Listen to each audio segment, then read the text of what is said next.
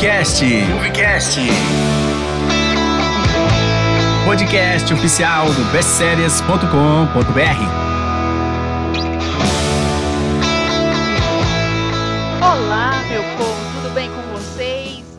começando mais um Movecast. Gente, acredito que nós já estamos no nosso quinto episódio do, do podcast e hoje nós vamos abordar um tema que tem estado nos trend topics do Twitter. Todo mundo está falando nas redes sociais, até mesmo quem não assistiu a série já leu ou viu algum meme sobre Dark. É, hoje vai ser um bate-papo entre fãs da série Dark, porque eu sou fã, os meus convidados também são fãs. Vai ser bem descontraído. A gente vai falar um pouquinho como a Dark se tornou essa série que é um fenômeno mundial. E nos últimos dias, todo mundo tem discutido sobre ela. Como foi o final, o que, que aconteceu, todas as pontas soltas, se elas foram amarradas, se ficou alguma coisa. Enfim, um bate-papo bem descontraído aqui sobre a série Dark. E hoje, ao meu lado, a Joyce Cristina, que é uma das redatoras do portal Best Série e cuida das nossas redes sociais. Olá, Joyce. Olá, Camila. É prazer estar aqui, né? É primeira vez fazendo essa gravação. Seja é... muito bem-vinda, Joyce. É a sua primeira vez aqui no Movecast. Primeira de muitas. Tomara, né? Espero voltar e dar o meu melhor aqui. Mas, enfim, a gente vai bater esse papo aí, falar sobre a série, ou tentar explicar algumas coisas da série, né? É, eu só sei que o começo é o fim, o fim é o começo, eu tenho que falar isso. Enfim, vamos ver aí. E ao nosso lado, Franciele Carvalho. Franciele também é uma das redatoras do Best Série, é a nossa correspondente internacional, direto lá dos Estados Unidos. Vai estar tá aqui batendo esse papo também com a gente. Oi, Fran. Oi, oi, gente. Um prazer estar aqui pela primeira vez. Só estreantes aqui hoje, hein? É. É, Nossa, enfim, eu sou fã. Só estreantes só estreantes. E mulheres. E só mulheres, girl power. então, gente, é um prazer estar aqui. Eu espero voltar novamente, como a Joyce bem falou. Eu sou muito fã de Dark, mas é a mesma, a mesma coisa que a Joyce falou também. Que a gente sabe é só uma gota, né? Vamos ver, vamos ver o que a gente descobre, que a gente consegue compartilhar uma com as outras aqui e com os nossos ouvintes também. Vamos conversar sobre essa série que é um fenômeno. Já entrando nessa questão de fenômeno, por que, que vocês acham que Dark se tornou esse fenômeno mundial? Eu não sei se foi por um. Eu acho que a terceira temporada chegou fazendo um barulho tão grande quanto as outras temporadas, né? Talvez seja por esse momento também que a gente está passando agora. As pessoas estão tão entediadas, estão procurando alguma coisa, tipo, muito inteligente para raciocinar, enfim, para investir tempo. Desde o começo a série é incrível, maravilhosa, fez um barulho legal, mas essa terceira chegou quebrando tudo, né? Eu acredito que seja por esse nível extremamente profundo que a série aborda, que a série, a série chega quebrando tudo mesmo. Tem muito conteúdo. Ela tem essa questão de provocação de você terminar o episódio fazendo mil teorias. Eu acho que esse ponto acaba sendo muito encantador para quem, para o telespectador, para quem gosta de teorizar, para quem gosta de pesquisar, como eu, por exemplo. Termina vendo o episódio, já vai correr para o YouTube para ver reviews, para analisar, para ficar inventando mil teorias. Então, é uma série que te prende que te prende, você termina e você não está satisfeito, você quer procurar mais. E talvez esse seja um dos motivos para ser esse fenômeno todo. Além de que, gente, tem um roteiro fenomenal, é uma história muito densa, muito inteligente, muito criativa. Então, eu acho que o conteúdo, tudo que a série aborda, justifica sim esse sucesso que ela é. Concordo com muito do que a Fran disse. Quando a série estreou, em 2017, eu olhei lá no catálogo da Netflix e vi que era uma série alemã. Isso já me chamou a atenção, porque já é uma proposta da gente sair da bolha daquelas produções americanas, né, que a gente está acostumado e tal. E aí eu fui assistir pela curiosidade e também por causa do tema, Viagens do Tempo, né? Claro que a gente termina cada episódio, o quê? Não entendendo nada. Mas aí a gente quer ir para o próximo, na tentativa de entender o episódio anterior. E aí a gente não entende. E aí a gente termina a série dessa forma, sucessivamente tentando entender, não entende nada. Aí você espera a próxima temporada para ver se vai responder algumas perguntas e na verdade cria mais perguntas na sua cabeça, mas você fica muito entusiasmado, é uma coisa que te prende muito, pela experiência é muito é muito boa mesmo. Não só pela questão do enredo, da história, do roteiro, a fotografia também é muito bonita. E essa questão de abordar um tema tão complexo, mas que de certa forma ficou palpável, para quem não entende, né, do assunto de viagens no tempo e tudo mais, eu acho que é um grande sucesso por causa disso, porque eles conseguiram trazer de alguma forma para a nossa realidade esse tema tão complexo, que é tão explorado pelos cientistas, que ainda tem muitas perguntas para responder, mas quem nunca pensou em viajar no tempo, né? Eu mesma queria muito viajar. Então, eu acho que o sucesso da série foi bem por isso, assim. Teoricamente, é uma premissa muito simples, né? Desaparecimento de uma criança com viagem no tempo. Os criadores são geniais, e eles conseguiram prender a atenção dos fãs do início ao fim, das três temporadas. Mas o que eu acho interessante uhum. é porque a gente começa a primeira temporada justamente com coisas simples, né? O desaparecimento de uma criança, e aí depois eles começam a introduzir viagens no tempo, que primeiro vai para os anos 80, depois a gente descobre que tem anos 50, e assim, ao longo das temporadas eles vão aprofundando em um universo que não é só um universo, são três, três mundos.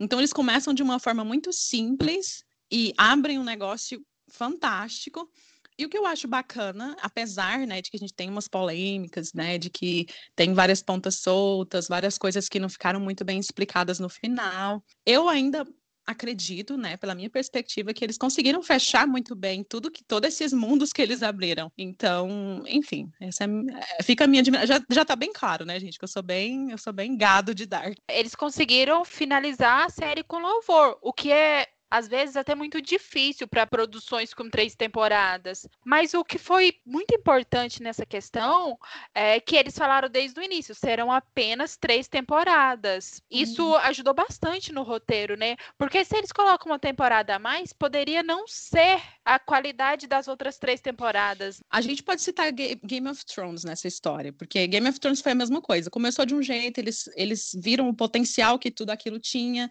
e começaram a abrir um arco, uma história muito grande, aprofundar, e no final, com sete temporadas, né, eles não conseguiram, né, fechar muito bem a história. Então, eu acho que, eh, eu acho que manter, eh, no caso de Dark, manter esse planejamento de continuar nas três temporadas, não se empolgar com né, o sucesso que estava fazendo, manter o roteiro, manter o planejamento inicial foi fundamental para ser esse sucesso que é hoje. Encerrar no ápice, né? Sim. Só um detalhe. Eu sei que a oitava temporada não foi boa, Fran, mas ah, sete ou oito, são oito, oito temporadas. Te foram oito temporadas. Mas eu te entendo a gente tentar deletar a última temporada, tá? Ah, é, o que vocês acharam do final? Foi condizente com tudo que foi apresentado nas temporadas anteriores? Eu, eu acho que sim, eu acho que eles conseguiram. Enfim, fez tudo, tudo fez muito sentido, né? Tudo ficou bem explicado.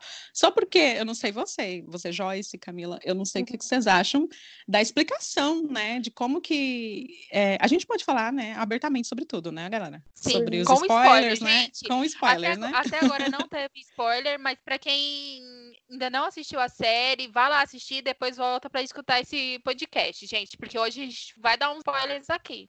Então, quando a gente vê lá que a, que a, a Cláudia descobriu tudo aquilo sobre o terceiro mundo, ou, ou no caso, o mundo de origem, né? É, por mais que eles tentem explicar, por mais que a gente busque entender como que isso aconteceu, não ficou muito claro como que ela teve esse insight de, de, de é. descobrir que tem um terceiro mundo ou um mundo de origem. Então, isso fica um é. pouco assim. O que, que vocês acham?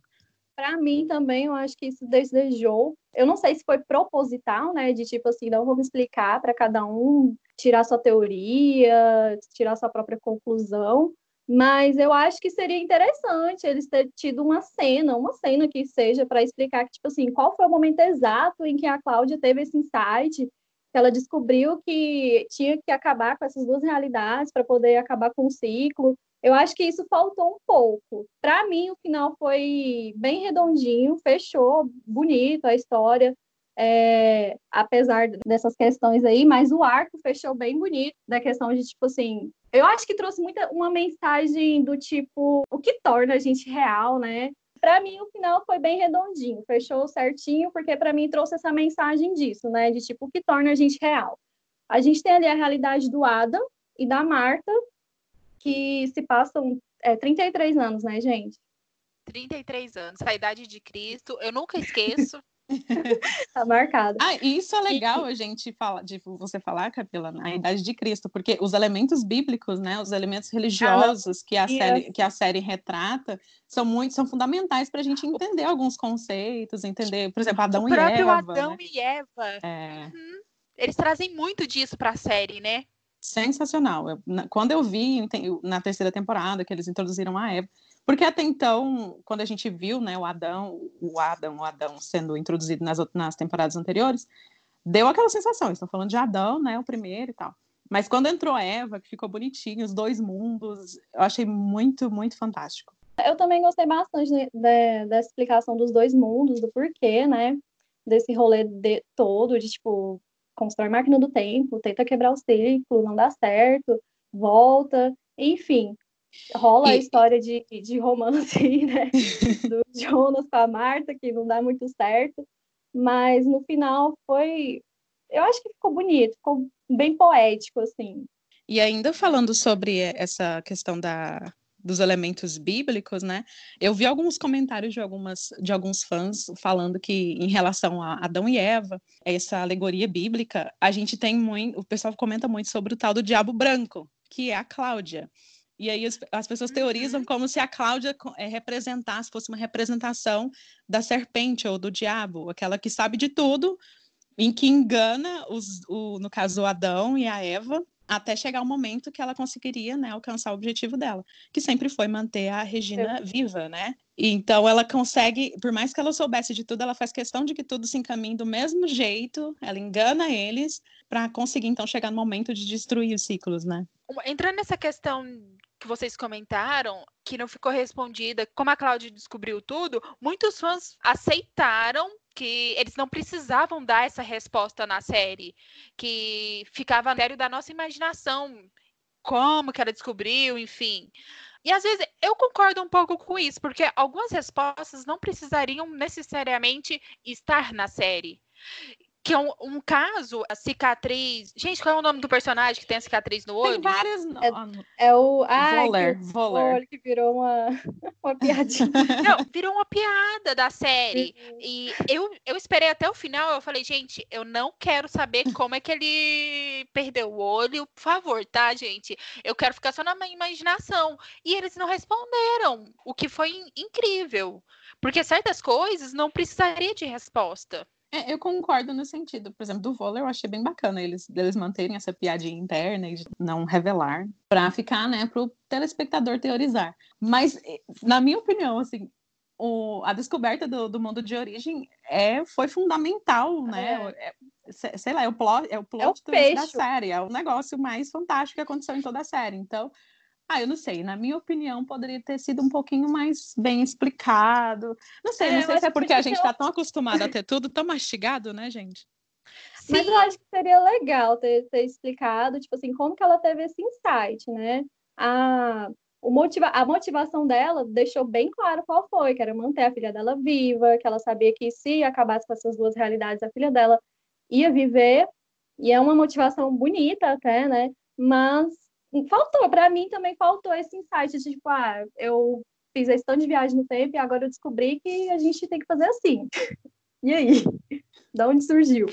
E o que, que, vocês acham do rolê lá da Charlotte? Eu achei gente, que também ficou. Ficou, ficou muito meio... estranho. É, porque, tipo, ela mesma roubou. ela mesma se roubou e levou para outra realidade. Não, é, essa é uma questão, né, gente? Quando eu assisti esse episódio, eu voltei. Eu voltei para saber se eu tinha entendido realmente o que eu tinha entendido. Ou se eu tinha me perdido no meio da série. Porque eu fiquei meio assim, gente, mas o que, que aconteceu? E, tipo assim, meio que, meio que deixou perdido lá no churrasco, né? De tipo. Não, tipo, não mostrou por, tipo, como ela se sentiu depois de ter feito isso, né? Porque imagina, você vai para o futuro, se rouba, volta no passado, e além disso também, gente, ainda no, no, núcleo da Charlotte, tem toda a questão também com relação do aquela neta do House, né? Que não deu também nenhuma explicação. Por que, que a menina não foi encontrada? Porque o bebê não foi encontrado. Se é realmente a mesma Charlotte, se não é. Aí também tem a questão do velho House, lá de 1880 e sei lá quantos, que também... Que a, 88. A, 1888, exatamente. Que a... Enfim, a mãe dele, como é que é, gente? Não sei que também é Charlotte, a gente não sabe se é a mesma. Enfim, isso não ficou muito bem explicado, na minha opinião também. Também não, não deixou muito bem explicado é, o ano exato lá, ou se deixou, não lembro, é, que ele abriu as duas realidades, né? Que ele construiu a máquina do tempo, colocou para funcionar, e aí de repente não deu certo e abriu as duas realidades. Isso também não ficou muito explicado. Eu acho que seria legal, é, seria interessante eles terem colocado uma data ali. Gente, se tiver tido data, vocês me falam, porque eu realmente não lembro. Para a gente ter noção de quando que foi que aconteceu essa questão da abertura das duas realidades, né? Porque quando a Marta e o Jonas descobrem o que eles precisariam fazer realmente para tudo voltar à normalidade. Eu acho que tem essa data na série, eu tô, também não tô lembrado, mas é um, é um. Eu não sei se é 1976 que é quando o acidente acontece, né? Eles voltam exatamente para o dia do acidente, que é 1976. Não, então, e aí, deve, então, ele, ele constrói a máquina nos anos 80 são alguns anos depois, eu não sei se são 10 anos, mas alguns anos depois, nos anos 80, ele constrói a máquina e então a gente tem a, constru... a no caso a a gente vê, vê o surgimento dos Primeiro dois mundos, né? Mas o Jonas e a Marta, eles retornam para o dia do acidente do, do filho dele para eles intervirem, para não acontecer o um acidente, para o House não criar a máquina. Essa parte eu achei bem redondinha, tipo, ficou bem, bem explicada. A gente conseguiu entender o, as motivações dele, dele criar a máquina. E vocês gostaram? Ah, eu adorei, eu achei que foi super explicadinho. O, o que é interessante comentar sobre isso é que a gente viu toda essa história, mas o Tannhaus, ele não faz ideia de que isso é, tudo aconteceu, né? De que todos esses personagens existiram, que o que ele fez gerou dois mundos e toda essa bagunça que, que gerou, né? Com os, com, com os nós. Então, ainda falando nisso, vocês acreditam que é, eu, eu não entendi muito bem se são apenas um nó ou se são dois nós diferentes em cada mundo. É, isso ficou meio assim, incerto para mim. O que, que, vocês acham? Eu acho que são dois nós. Em cada ah, mundo, né? É. é, em cada mundo. Eu acho, porque são, são as viagens no tempo, né? Que, teoricamente, as viagens começam a hum. cada 33 anos. Por essa lógica, eu entendo que são, são dois nós. É, a minha, a minha dúvida também é porque o, a origem dos nós, né, é o filho do, do Jonas e da Marta, que é o gang, a gangue de homens só. Outro ponto que também para mim foi tipo assim, tá, e aí? É a gangue de um homem só que acho que nem precisava das três versões dele, precisava só de um, que era só um que fazia tudo, né? Os outros ficavam só olhando. Ai, gente, mas, Não, mas eu, eu achei gostei. fantástico. Eu gostei porque faz muito um paralelo com os três períodos importantes da série, um jovem, um adulto e um idoso. Eu gostei dessa relação quando eu imagino que seja assim, né? Para a criação dos três personagens. Eu uhum. gostei. O que eu achei interessante sobre a gangue de homem só é que ele, na minha opinião, assim, na minha visão, ele é representação daquilo que eles falam o tempo todo, de que o fim é o começo e o começo é o fim. Porque ele, no caso, ele, ele, ele é a representação real ali, né? De, de começo, meio e fim. E outro detalhe também sobre o gangue, a gangue de homem só é que é, eu achei muito bacana eles colocarem ele com o lábio leporino porque é como se fosse uma consequência de tantas relações consanguíneas, né? Ele foi, ele é a origem, ele também é o fim. Então ele está no meio de toda aquela coisa ali, de todas as, de toda aquele, é, é, aquela árvore genealógica. Em algum momento alguém deveria ter algum resquício, alguma, alguma coisa que apontasse, né? Todas essas relações parentais que, é, constrói, que se constroem ao longo da série. Eu achei super bacana isso. A cicatriz dele muda de lado, de acordo com o mundo que ele está. Sim. Quando ele tá lá no mundo da Sim. Marta e no mundo do Adão. Sim, eu observei isso. Eu observei isso. E eu achei genial esse detalhe, mas a pra gente te fazer é contextualizar, né? A gente entende que, que um mundo é o espelho do outro. Uhum. Então, é um detalhe que a fotografia foi incrível indiscutível, gente a direção foi maravilhosa, foi impecável e todos os detalhes que eles colocaram, tanto que saiu um meme, né? Que do da jaqueta amarela. é. Porque, gente, a jaqueta amarela foi um símbolo da série. A Marta tá com ela na última temporada, uh, mostrou a importância da, da personagem nessa última temporada. O que eu achei muito interessante também nessa terceira temporada, quando eles exploraram tão bem essa questão do mundo espelho, né? É que o telespectador, quando ele vai assistindo esse, não sei se é o primeiro ou o segundo episódio, em que mostra que é praticamente a, o espelho do primeiro e segundo episódio da primeira temporada, ele dá esse assistindo esses episódios a sensação que o telespectador tem é, também é de déjà vu. Tipo eu já eu já vi isso antes isso já aconteceu antes. Então é, voltando novamente à pergunta inicial que a Camila fez quando a gente começou por que que Dark é esse sucesso que é? Eu acho isso muito interessante. Eu acho que isso é uma das coisas que na minha opinião são são motivos para a série ter se tornado o que é é, esse, essa atenção ao detalhe, a experiência do telespectador, como que a gente se envolve com as histórias e como que a gente de fato participa, porque a gente se sente mesmo tendo aquelas sensações que os personagens têm dentro da história. É, e se a nossa cabeça já frita assistindo, imagina a produção. É, né? Para poder amarrar tudo isso, fazer um roteiro impecável, fotografia, né? Conversar com, com o roteiro, é, eu imagino que eles estão rindo assim à toa, né? Porque o sucesso tanto Aí, é que já tem uma nova série dos mesmos diretores, é, né? Já engatilhada. É um terror que vai se passar em um navio em alto mar. Já estou ansiosa. A gente já fica na expectativa, né? Porque eles criaram uma série tão, vamos dizer, impecável, que já tem essa expectativa. Né? Como será o próximo sucesso dele? Enquanto isso, eu vou ressaltar que a maior viajante do tempo foi a Gretchen, a cachorrinha. A Gretchen, rainha dessa série. Gente, ela para mim foi assim, descobriu ali o rolê, viajou, voltou e é isso. E não sofreu. Não sofreu, exatamente. Segue pleníssima, do início não, ao fim. Segue pleníssima, porque o Jonas o nunca Jonas viu água na vida eu queria abrir um parênteses, mas olha, que me deu um negocinho assim, naquela cena que ele e a Marta foi transar sujo. Me deu. Todo mundo ficou muito chocado. Eu acho que, gente, eu vi um comentário é, aqui no, em algum fórum aqui do um fórum americano, o pessoal comentando isso, e tinha vários brasileiros teorizando lá e falando que só os brasileiros se incomodaram com a falta de banho dos personagens, que porque para outros lugares do mundo tá tudo certo. Tá tudo Mas certo. pra gente ficou assim, que que é isso? Por que, que eles não estão tomando banho?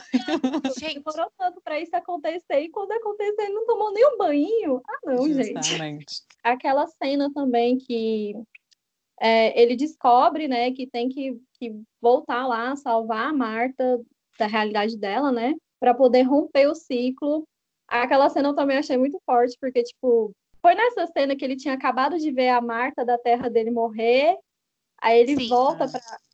Gente, aí, tipo, eu achei pesado também. Essa cena também me, me mexeu muito comigo, o modo como ele, em câmera lenta, sai correndo e ah! pega a Marta e leva para outro mundo. Na verdade, foi a única cena em que eu senti, me senti muito orgulhosa do Jonas, gente. Porque, Jonas, sinceramente, não. me dá um ranço, porque ele não sabe de nada, tudo que ele pensa tá errado. É a mesma coisa com o Adam, né? Tudo, todas e as teorias é muito... que ele inventa estão erradas, todos os planos deles dão errado, porque ele não, não sabe eu... de nada. E Outra quando o Jonas sai correndo e pega a Marta, eu achei fantástico. A primeira coisa que ele fez uma coisa certa. Só pegou ela, não discutiu, só foi.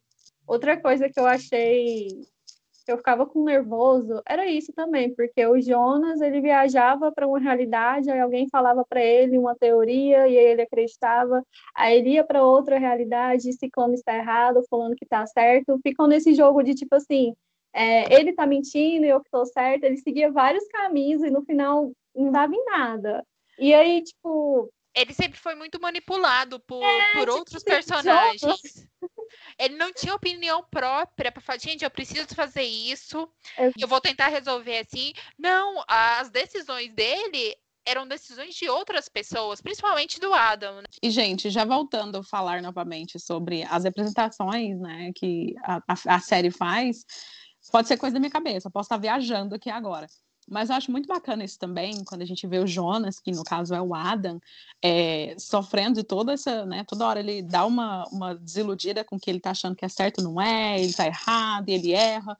E eu acho muito bacana, pode ser que seja uma alegoria para nossa humanidade, no sentido de que a gente, enquanto humano, tá de, estamos desde o início dos tempos procurando é, explicações sobre o universo, sobre a, a, razão de existir, a razão de sermos como somos, e procurando respostas. E a gente sempre, no caso, eu acho que isso demonstra um pouco de como tem várias explicações possíveis, várias erradas, outras podem estar certas, mas que, enfim, tem muitos caminhos possíveis. Eu posso estar viajando, é uma, uma coisa, um insight eu, que eu tive no eu momento. Entendi o que você falou. Essa eu, série permite a gente viajar. E, e eu concordo, só, só abrindo um parênteses aqui para essa fala da Fran, eu acho que, além dessa trama envolvente que instiga a gente a, a ir até o final na tentativa de compreender todo o enredo e tal, eu acho que a série tra traz muito essa mensagem, né, de que tipo a gente está em busca de assuntos tão complexos, desde que o mundo é mundo, a gente está tentando entender o universo, tentando entender o incompreensível, e às vezes a gente até esquece do que realmente importa, que na realidade são as coisas simples. E aí aquela cena final dele com a, com a Marta, eu achei muito bonita, me, me emocionou muito. Quem chorou? É... Quem chorou? Não, quem não chorou, né? E ele fala, tipo, a gente é um casal perfeito, não duvide disso. E é isso, entendeu? Eu acho que o rolê é esse. Para mim, a mensagem principal é de que a gente tem que olhar para as questões mais simples, para as coisas que estão ao nosso alcance, ao nosso que está mais palpável, porque a gente acaba esquecendo muito isso em busca de algo inexplicável, de algo complexo, que é muito legal, sim, mas se a gente for focar só nisso durante toda a nossa vida, a gente vai perder muita coisa. E eles trazem isso também porque acaba que eles deixam aquele questionamento, tipo, será que eles realmente existiram? Será que tudo foi um sonho? Eu, eu entrei muito no rolê assim, sabe? Aí eu acabo até me questionando de tipo, será que tem uma Joyce, uma outra realidade totalmente oposta? Será que eu realmente estou existindo aqui? Eu acho isso muito legal. Eu acho que essa Sim. série realmente ela proporciona essa, essas viagens, né? Que a gente faz para entender as, a nossa própria existência, para questionar a nossa própria existência, o que a gente tem feito com o nosso tempo que é, não volta, não, a gente não, não tem como voltar como em Dark. a gente não tem essa oportunidade, então a gente, eu acho que essa série ela dá essa lição final também, de como que, que você está fazendo com a sua existência? O que, que você está fazendo Exato. aqui? O que, que realmente está valendo a pena. Né? Fez muita gente pensar, né? E outra coisa, vamos voltar para o final novamente. Essa questão de o mundo original. O mundo original é onde não existe o Jonas e a Marta e todos que originaram deles. É, essa questão ficou bem resolvida para vocês? No final tinha que estar tá lá na cena ou teria que ter mais alguém lá ou só aquelas pessoas? Uma coisa interessante, a mãe do Jonas, né? Gente, eu passei as três temporadas com ranço daquela mulher. Quem não? Quem não?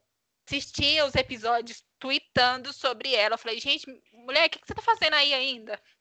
Para no final, ela tá no final da, da série. Ela é Olha, é fundamental, né, dela. gente? A gente tem ranço dela, mas ela é fundamental, não tem como. Não, te, não teria como existir Dark sem a Hannah. Para mim, assim, particularmente, eu fiquei um pouco chateada, porque eu queria que o Jonas e a Marta é, tivessem realmente existido, né? Romântica! os, os romancistas sofrem, os românticos sofrem. É, exatamente. Mas eu acho que foi, eu acho que é aquela questão, foi o que tinha que ser. Porque de todas as formas que ele finalizasse e, tipo assim, rompesse esse ciclo e quem, e quem sumiu do ciclo ficasse, ou quem ficou sumisse, iria não agradar todo mundo, né? Mas eu acho que é isso, é tipo, esse é o final, aceitem e pronto. Agora, sobre a cena final, né, de a fala final da Hannah, eu acho aquela cena, é, aquela cena ainda é um, é um objeto de estudos para mim ainda, ainda vou me aprofundar sobre tudo que aconteceu ali. Foi uma cena rápida, mas ela é cheia de elementos que, que dá pra gente teorizar bastante ainda. Eu acho que esse, aquele final foi muito, muito oportuno, assim, foi muito bem feito, no sentido de que a gente está falando de Dark, e a gente nunca vai terminar assistir aquilo, por mais que a gente tenha ficado satisfeito com o final, a gente nunca vai terminar o episódio e falar, acabou, não preciso pesquisar mais nada. A gente continua teorizando sobre coisas que podem estar tá ali enfiadas naquela, naquela fala da, da, da Hannah, se o que ela falou realmente ah, foi um erro na Matrix, se realmente o Jonas e a Marta não existem mais, se... é. enfim, como que ela teve um, um, um déjà vu, como que né, ela, ela deu todo aquele insight, aquela fala que ela repete, é, sem ter, sem que tenha existido de fato os outros dois mundos, né? Até porque eu acho que se não, não desse esse final assim, eu ficaria assistindo ali a questão do ciclo e vai e volta eternamente. Ah. Porque seria eterno. Eu gostei muito do final, porque o déjà vu mostra muito, tipo, daquela questão do, do, que a gente já viveu, do que a gente vai viver. E o nome do filho dela foi genial, gente uma jogada de mestre dos criadores. Tipo, foi para a cereja do bolo para finalizar a série. Eu eu gostei bastante. Por isso que eu falei na questão, gente, eu passei três temporadas da série odiando ela para no final eu gostar dela. Realmente. E questão do déjà vu, acaba que aproxima muito da quem nunca teve um déjà vu, né? Ou a sensação de um déjà vu. Gente, eu tô ansiosa, eu não sei vocês, mas eu estou ansiosa pelo meu próximo déjà vu. Exatamente, ver se eu, eu tenho vários déjà vu. Eu acho que traz muito para nossa realidade, porque aí, aí leva a gente, a, a, eu já estou filosofando, mas aí leva a gente a se questionar: será que é um déjà vu? Será que eu já vivi isso? Será que não? Exatamente. Essa vibe. E assistindo a série, a gente tem esses momentos, né? Gente, Sim. será? Será que sei, não? É, será vocês que também sim? ficam se questionando?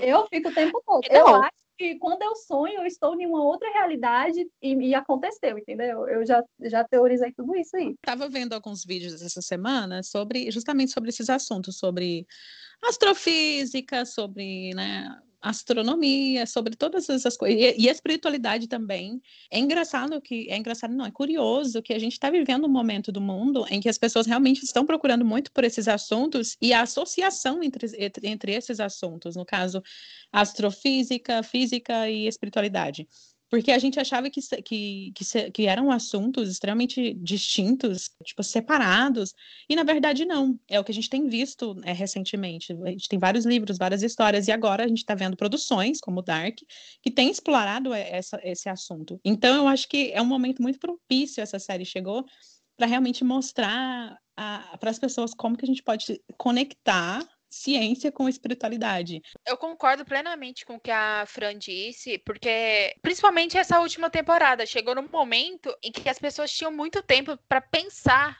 nas coisas, ter uma visão diferente do mundo, da realidade, das outras pessoas. E acaba que a gente assiste a série questionando tudo que a gente está vivendo, tudo que a gente viveu e tudo que a gente vai viver. E eu acho que a série permite a gente fazer esses questionamentos. E eu acho que a, a nossa própria realidade também uh, dá essa liberdade para a gente questionar, né? Porque a gente vive num mundo e que tem várias teorias de como ele foi criado, a Bíblia Bíblia cita uma, a ciência cita outra. Então, a gente vive num mundo muito complexo, né? Que cada um tem a sua crença, cada um acredita em alguma coisa, mas realmente, o que aconteceu? Como o mundo surgiu? Esse é um questionamento que eu me faço todos os dias, porque mesmo eu sendo religiosa, acreditando, eu me questiono. O que eu acho, voltando, voltando um pouco ao que eu comentei antes, esse é o momento que, que a gente está vivendo, é o momento da humanidade em que as pessoas estão muito abertas para ouvir novas opiniões, ouvir novas teorias, ouvir no novas possibilidades. E mesmo pessoas que têm crenças, como você diz, Camila, você é religiosa, eu também sou. Mas, é, diferente da, de alguns anos an, anteriores, eu não, não, estaria aberta nunca para ouvir sobre viagens no tempo, ou para ouvir sobre buraco negro, buraco de minhoca, essas coisas todas, que são coisas reais, são coisas verídicas. Então, é o momento da humanidade que as pessoas não estão. É, não, a gente não pode generalizar, né? Falar que todo mundo, mas as pessoas estão começando a se abrir para essas novas possibilidades, para essas novas explicações e teorias, e, e principalmente misturar tudo isso é, como eu falei, é, física e espiritualidade e ciência, e misturar tudo isso, porque eu acho, Dark com certeza tem muita influência nesse meu pensamento, que não dá para dizer que uma coisa só, só o que a Bíblia disse é isso e eu não acredito mais no que a ciência diz ou que outra religião diz. A gente está no momento que dá, dá para se abrir para pegar um pouquinho de tudo. Também acho que a gente tem que estar aberto a se questionar, a fazer essas viagens mesmo filosóficas, espirituais, científicas, é, porque eu acho que todo mundo já deve ter se perguntado, né? Tipo, como que o mundo se criou? Por que, que eu estou aqui? Porque se a gente for parar para fazer essa reflexão, essa análise, acaba, pelo menos para mim, né? Vou falar individual para não generalizar, mas para mim fica muito muito vago, sabe? E aí eu acabo tipo, será que eu realmente estou aqui? Será que eu realmente existo ou não? E aí eu paro para não entrar numa neura, mas eu acho que Dark também trouxe uma mensagem de que tudo está conectado, tudo, todos os assuntos, todas é, as teorias, tudo que a gente sabe até hoje, né? E o que a gente ainda vai descobrir, tá tudo conectado. E eu acabo também entrando numa, numa vertente mais de pensamento filosófico reflexivo, assim, de que a gente vai muito em busca de algo complexo, de algo que não dá para explicar. E às vezes o simples fato de você estar tá aqui, de você estar tá fazendo, de, de, da representação que você teve na vida de alguém, já é algo que revoluciona a vida de uma pessoa e consequentemente o universo. Já é algo existente, já é algo que é que, enfim, que fez valer a pena a sua existência, né? Justamente, às vezes uma coisa pequena que a gente faz, que na nossa percepção é pequena, é. muda o universo e a gente não tem consciência disso. Eu vou abrir aqui, não sei se tem a ver ou não, mas eu vou abrir porque é uma, é uma referência que eu tenho também de, de filme assim, de ficção científica, que é o Interestelar. Aí eu ia falar de Interestelar, maravilhosa. e tem todo aquele Nolan e seus filmes. Gente, Justamente. Eu, não tem como não chorar naquele filme. Aquele não filme, tem. ele entra e ele é e ele é exemplo de em, em universidades, né, para realmente estudar buracos negros e tudo mais. E aquele filme entra muito nessa questão de que tipo o cara sai da Terra, vai procurar uma vida fora da Terra, ele praticamente perde é, a a experiência que ele ia ter com a família dele, com os filhos dele, para ir em busca de algo maior, né, assim, entre aspas. E no final, a mensagem é essa, de que, tipo, é o amor, é que liga as pessoas, é uma coisa simples, é o sentimento. Então, eu acho que eu entro muito nessa filosofia, assim, entendeu? De tentar. Acho que a gente tem que sim que continuar estudando, continuar tentando entender o universo, mas eu acho que chega no momento a gente não vai conseguir entender tudo. Eu tenho essa teoria que não vai, não vai chegar no momento que é. tipo isso é, é quadrado, isso é redondo e ponto. Não. Quem falou que isso é quadrado? Quem falou que isso é redondo? Quem realmente determinou isso? Acho que a gente não vai chegar nessa conclusão. E isso é maravilhoso, né? Ter é... essa consciência de que a gente vai estudar e vai continuar estudando pelo resto da, dos tempos e nunca vai chegar a um padrão, a uma coisa exata. E isso é incrível. É. E aí eu acho que a gente tem que voltar para essa reflexão de que, tipo, o que você está fazendo para sua vivência valer a pena. Por e falar nisso, voltar. que a gente está falando de Dark, né, e de Christopher Nolan, Interestelar, o que que você, o que que vocês estão assistindo agora após Dark, gente? Porque eu tô um pouco assim gente. ainda, sabe? Tô órfã. O que que eu vou assistir agora? Eu decidi, gente. eu sou assim, eu assisto uma coisa complexa, daí eu paro, pauso e vou assistir uma coisa leve para aliviar a mente. Eu tô agora eu tô assistindo Jane a Virgem, né, que estreou a última temporada. Nossa, foi de um extremo pro outro. Eu acho importante eu tô... porque cara, a gente chega, a gente assiste uma série dark. Se a gente for assistir uma série tão complexa quanto essa, eu não dou conta. Eu bugo, gente. E aí é. eu tô assistindo uma que, inclusive, eu vou dar de dica lá no Instagram, não percam. que é uma série espanhola bem legal, chama Valéria. E... Ah, eu assisti! Eu já assisti! assisti ela é muito... depois de Dark. É. Gente, ela é Super é perfeita. recomendadíssima, inclusive. E séries é... espanholas, né, gente? Vamos falar. Isso, Vamos enaltecer. A gente tá falando que... de Dark, que é uma série alemã, alemã, que não, que foge do padrão, como a Joyce tinha falado no começo, e a gente tá falando de Valéria agora. E é importante relembrar e frisar, pessoal, é, explorem, explorem, não tenham preconceito, porque vale a pena. Como vocês viram em Dark, vale a pena arriscar. Eu sou muito fã de série de línguas estrangeiras. A Netflix é uma plataforma de streaming que é incrível, né? Porque ela traz séries de todos os lugares do mundo, da África, da América Latina, do Ocidente, do Oriente. E o que é eu diria para vocês, os ouvintes brasileiros, né, o pessoal que está ouvindo no Brasil, aproveitem Netflix, aproveitem Amazon Prime, porque gente, eu tô aqui nos Estados Unidos e, gente, é, eu sinto saudades da Netflix do Brasil e da Amazon também, porque a, a gama de conteúdo que está disponível nos catálogos brasileiros são infinitamente superiores aos catálogos americanos, e isso é estranhíssimo, né? Para ser o contrário.